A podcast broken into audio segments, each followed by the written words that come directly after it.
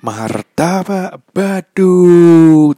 Ini dia martabak badut adalah martabak salah satu yang sangat-sangat saya sukai favorit saya guys di ngalian martabak badut ini rasanya buh gurihnya dapat keranci dari adonannya dapat dan cuy adonannya itu dapat sekali guys karena martabak ini juga kayaknya pakai Wisman atau campuran Bluebean ya.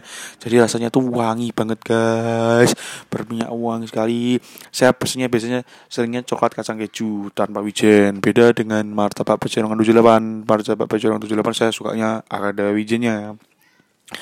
Dan juga di martabak badut ini akan dapat kita temui banyak banyak varian rasa guys. Ada martabak yang seperti pizza itu guys yang delapan rasa. Jadi buat teman-teman semua bisa pesan di GoFood, GrabFood dan lain-lainnya ya.